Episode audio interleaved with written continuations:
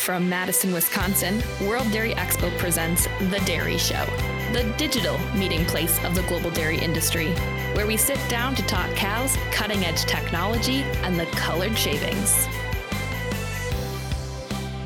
Welcome back to The Dairy Show, everyone. I'm, of course, Katie Schmidt. And as promised, this episode is a continuation of our last episode. So, what you're about to hear is the Q&A session from the panel discussion related to how people are evaluating farm loans today. Again, this Q&A session is incredible and a fantastic extension of the previous episode. So, if you haven't listened to that one yet, stop this one now, go back and listen and then come back because this is going to make way more sense if you have that background information. But without further ado, here's the Q&A session. And this might be an extension of where Sam made his final comment. Scenario where you have a farmer coming for a capital investment loan, large capital investment loan. Under this two couple scenarios. One is a base excess plan, and the other is a farmer who's in an area where the likelihood of that farm surviving to the next generation affecting resale value and demand uh, might be diminished. Has that affected how you value certain assets, such as facilities or cows or machinery or whatever it is? And does it affect, uh, when, when you change the value of those assets, do they affect the creditworthiness of a producer? I think certainly when, you know, value changes are to, you know, those are to come into balance sheet metrics that we measure, things like that. Certainly that's to have an impact. Are there certain assets that uh, the values change more dramatically than others? You know, I think I think we see, uh, you know, just probably dialing into the assets that, that we look at for operating or working capital loans. You know, your feed your feed tends to go go up and down. We try to hold the values at Rabobank uh, at, a, at, a, pretty static level. We we tend to tie those to production and uh, you know repro and things like that, but we try not to move those around too much. You know, certainly certainly cow values come and go, but uh, you know I think the feed the feed components tend to be the most dramatic uh, movers in the in the in the price spectrum. The only other addition I'd make to that is certainly the cash flow uh, that that asset is uh, and that purchase, that investment is going to be critical. Yeah, there is an impact on balance sheets, lost capital, uh, whether it's a new asset or uh, an existing farm that might not might be on its last generation. Having a plan and looking at the cash flow, one of the things we really try and pay real close attention to is the liquidity, the near cash. Uh, so your liquid assets, such as your savings and accounts receivable, less your accounts payable and short-term debt, that really does a, a great job in in making sure you have the flexibility to survive some of those cycles. So, Dave, you started that question with a large capital investment, and uh, typically that, that means facilities and then livestock to fill them. And uh, all of us are going to get an appraisal, you know. So you're, you're going to send an, an, appraiser out there to um, evaluate that. They will do a market analysis to tell you whether or not that asset uh, is has the value or, or, doesn't have the value, and then and then between the, the client and the financial institution, you'll have to make a decision on that. As an example, you go back three years ago, 200 to 600 cow dairies, their facility values decreased pretty substantially because nobody was buying them. If they were smaller than that, they may have had an alternative investment, or if it was larger than that, somebody may be able to expand it uh, on down the road. With a base or a quota program, uh, I think that's going to have an impact on, on how appraisers are going to take a look at what those values are because can you expand that facility on down the road? I will tell you, at least I know Roger and I have talked about this. I, I assume Matt's going to be in the same uh, boat. But if we've got a client that wants to expand their dairy, we're going to need some assurance from their buyer that they've got a home for that milk, that that there is a market for it, because you don't want to put somebody into an investment and they've got they're getting paid on the excess over that quota plan, which could be pretty detrimental. Are there any rules or thumbs that you guys look at as far as you know? I know we mentioned debt per cow, but as far as capital debt per per income, or anything like that? I've always had a real challenge with that because not every business is structured the same way. You know, every, when we're talking dairy farms, everybody has a dairy farm and a milking herd, but what kind of land base goes with that? Are they cropping their own land? Uh, do they own the machinery and equipment? Do they own the manure handling equipment? And so every business looks a little bit different. I tend to look at it on what the trend is for that business itself. There are some general metrics. You know, Roger mentioned one on, on debt per cow. You can look at debt per hundredweight. There are really other financial metrics, uh, operating expenses as a percentage of revenue, for instance, that you can compare from operation to operation. But it really depends on the structure of that business as to how it's how, how it's going to perform, and that's why the trend for for that particular farm over time I, I find to be much more valuable. Couldn't agree more in having it uh, trend over over your, by yourself, and of course with other farms in the region can help.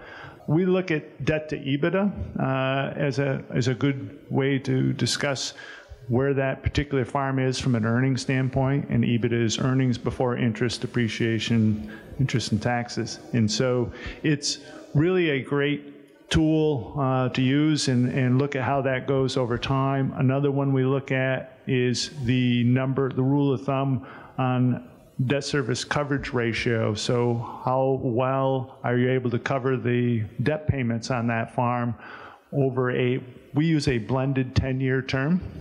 And then we'll look at a three-year trend of that debt service coverage ratio if all the debt was on 10 years. And what it does is it allows to even out those ups and downs, the 2014s and the, and the other years since then that haven't been as strong. And if you put that together, I think you can get a better more accurate view of what that farm's profitability can be over longer terms. I think not to not to be redundant, I'll kind of go at it a little different way. We we look a lot at the the frequency of cash flow, um, for example. Um, when we kind of establish what a comfortable debt level is, it seems to me that as if your money turns over more quickly, i.e., dairy farmers are getting paid twice a month, uh, a corn farmer is getting paid once a year the operations that have more frequent uh, turnover tend to support more debt. I, I, think those those commodity and price structures tend to adjust more quickly in those businesses. So I think I think a higher turnover business tends to support more debt. A slower turnover business tends to support less debt, and that's why, you know, in crop farming, I I typically see a debt load over 50% as starting to be troublesome. Uh, in, in, dairies, uh, I think they can sustain a little bit more than that. You know, we do a lot of uh, uh cattle uh, feedlot financing down our way as well. Another business where things turn over. Uh, you know, they're selling cattle every week, so the, those businesses tend to support a little more debt. What is the number one reason why dairy farms are going out of business now? And when and why will that change? I would say right at the moment it, it's supply.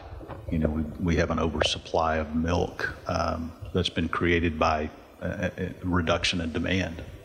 You know, with, with the economy, I think it's all, all tied to the macroeconomy. There's so many factors. So the number one is certainly as Matt talked about there, but there's there's many other ones that can enter. It could be uh, health issues on the farm. Could be lack of next generation to take it over. Could be a really good farm that just doesn't uh, have the liquidity to get through this down uh, down cycle that they may be going through. But what you will look at is the number of dairy farms in the U.S. over the last 70 years has gone down every year. So there's no stopping that trend. The beauty of our country is we're so darn efficient, and the group of you in the room that are dairy farmers are some of the best. And that's one reason why our world position in dairy markets is starting to really improve is the efficiency of our dairy economy. So the number of farms will probably likely continue to decline, but the uh, overall efficiency of the U.S. dairy industry is very bright. I think uh, there's a lot of opportunities down the road, but it will be different. And it's competing with New Zealand and Europe and all the policies uh, that, that can affect some of that as well. I think the number one reason is that costs are are higher than revenue. You know, costs have increased at a faster rate than revenue has. And, uh, and that means margin compression. That's, that's probably the number one reason that we see dairy farms exiting the business. A number of them because they didn't have another generation. And so that's why they, uh, they decided to exit the business. But I think it's uh, economics is the number one reason. But as, as Roger and Matt said, there's a whole host of, of reasons as to why. What is the uh, production uh, level at, at, in Wisconsin, or let's say the United States is concerned? How has that fluctuated here in the last few years? In both cases, it's gone up. We're producing more milk. Um, milk per cow uh, has increased. Uh, cow numbers have certainly increased in the last two years. They've just in the last couple months started to come back down a little bit off, off of that, but uh, it's, it's, milk production has increased. And why is that? It's because of genetic improvement, it's because of uh, feed quality, um, the, the, the, um, the livestock environment uh, has, has certainly improved, and that's what's increased uh, milk production in the U.S. I'm wondering from each of you how you view robotics. Uh, 20 years ago, financing milking parlors, we would look at 20 year amortizations and, and write those loans for a longer period of time. But as things become more innovative, uh, how are you structuring those loans? So, uh, robotics, you know, why why have robotics come into into play? And and in a lot of reasons, it's uh, been a labor issue that's that's driven the investment in robotics. And we've learned a lot uh, in robotic milking systems in uh, in the last several years as more and more of them uh, get built. So the amortizations aren't 20 years like they were when you built that milking parlor. It's uh, it's it's much shorter than that. But you should look to see them get paid back in, in uh, probably a seven to 10 year time period. Yeah, use of technology, uh, and I would put robotics in that camp, has really allowed a lot of different business models to flourish. Whether it's uh, a tie stall facility going into a robotic situation or a $6 million, 100 uh, cow rotary. There's still a lot of efficiency that can be gained, but as Sam said, being able to pay for that in a shorter time frame is, is going to be needed just because of the rate of change is continuing to accelerate as well. And so that technology needs to be replaced with something better and newer 10, 15 years at the most. And I'll, I'll just try to try to boil that down a little bit. There's always a new widget, you know, and I think that's that's the thing, whether it be, uh, you know, a lot of processing and handling businesses, there's always newer, faster, better equipment coming. And I, I think that's, that's what drives maybe the shorter repayment period on structuring a loan for robotic would be just that, you know, when's the next widget going to come and what's that, what impact is that going to have on the value of, of the equipment that I'm financing? For your top 10% of your producers, oh, what's their profit per cow per year that is a goal that you shoot for? And a second question with the production limits, what is something that you can do on the dairy that some of your top clients are doing to increase your net profit? Kind of my rule of thumb is I think I think we're crazy if we if we start shooting for more than a dollar to a hundredweight uh, profit margins. That seems to be kind of the typical range for me. I would love to see some seven, eight dollar a hundredweight uh, like I saw in 2014 every year. I don't think that's reasonable, but you know, I, I think a dollar to uh, each side of break even is is kind of what I see as a typical range. I talked to a couple of our dairy consultants before it came out, and uh, they do a, a, monthly dairy profit analyzer group of about 100 farms, and their goal on most of the top farms is to be over $1,000 profit per cow, and that's the top 10%.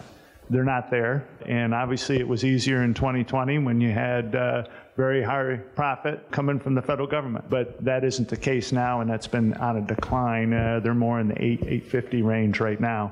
But being able to compare your operation is, is more important than having a set number. The other part I would say is what's unique. You may decide that genomic testing on your farm is the best option because you've got jerseys and you can sell high quality germ, uh, jersey semen uh, and or other replacements at a, at a high cost right now or a high profit right now. Uh, maybe there's uh, some other crops that you could raise rather than feeding them to the cows that is going to turn into some more profit. So there's just so many different options out there. But uh, from a dairy farm standpoint, some of the others is uh, uh, trying to maximize the milk quality. You can't afford to give up 25 cents a hundred anymore. So you got to have ways to always maximize uh, that quality and, and have a milk handler that, that lets you do that. I'll take on your second part of your question because I think um, you know Roger and, and Matt hit on the first part, but uh, what top producers are doing given current circumstances that they're looking at that income statement and figuring out as roger said how can i enhance revenue?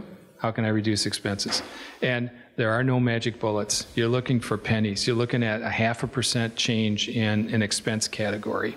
And that's how they're trying to glean a continued profitable future and, and be able to manage through the uncertainty that we're facing I did just uh, hear one other. Uh, we had several producers that got into the dairy beef, so they're rather than raise 100% replacements for uh, the herd, they're down in the 65, 75% range in, in breeding to beef.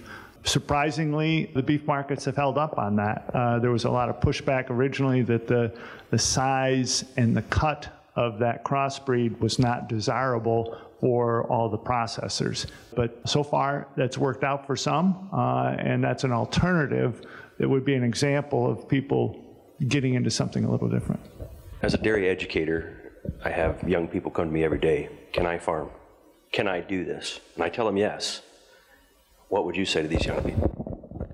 I would say definitely yes. And it's no different than us here or you folks in the room. You have a passion for what you do, uh, and that's really what's going to make it some difference. But the advice I give is to try and work closely with a mentor or two, people that you can respect, and don't be afraid to travel. You got to get outside of your comfort zone. It can't be just farm next door or the home farm, and maybe it's out of the county, out of the state, or out of the country. I know a lot of the progressive dairy programs in college typically have an internship in New Zealand or some other country to try and help broaden their horizon. So I think those are two great ideas. And by the way, have fun at it. If you can't have fun in what you do every day, there's no sense going that route. So the big part I'd say is having fun with it. I would say tell them your path may be indirect. Uh, and I'll use a, a, young producer that's recently relocated to our area from another state. Started out as, as a cow trader. He, he bought and sold replacements, things like that. He, uh, he came from a dairy family, grew up on a dairy, but uh, the family had been through some financial duress. His father had exited the business. He got his start as, as, a, as a cow buyer. You know, that's, that's what he did. He built his equity through that business gradually worked his way into owning his own dairy and, and expanded. So the path may take a little different direction than just walking onto a place and, and uh, managing a milking herd. Uh, just to, to tag onto that, I mean, it, I, I tell young um, folks it's, uh, it's a marathon, not a sprint, right? It's going to take some time. You need experience, you need to build some equity, you need some help along the way. Name a business where you, you can get started in it with very little equity. You can't do that. So why would you expect to be able to do it in a, a dairy or any other kind of ag business? So, but it starts with uh, starts with experience, starts with building up some equity and some liquidity, and then and then figure out the path from there. But there's a big future for young people that want to get involved in this business. As somebody trying to hire somebody with an ag background to come in to loan money to farmers, they're like unicorns. You can't find them. So I think that's a, that's a, a, big benefit. Just having that passion and desire to get into the business, you already got to step up on everybody else. Yeah, we have standing uh, a- applications if anybody's interested to work uh, as a lender. Stop, us too. Truck driver, you want to milk cows? I'll take applications too. All right, we appreciate your time so much. We thank Micro Technologies for sponsoring this segment and to Sam, Matt, and Roger for sharing their decades of expertise with us and for your very thoughtful questions. We appreciate you spending this hour of expo with us and continue to enjoy your time here. Hopefully you found this Q&A session as valuable as I did listening to it and putting this episode together. And again, if you want to listen to more Expo seminars or virtual farm tours or Expo en Espanol, if you are a Spanish speaker, recordings of all of those educational components of World Dairy Expo are available year round on our website or on the World Dairy Expo YouTube channel. So these are a great resource if you're looking for some learning opportunities this winter when things are maybe a little slower around the farm.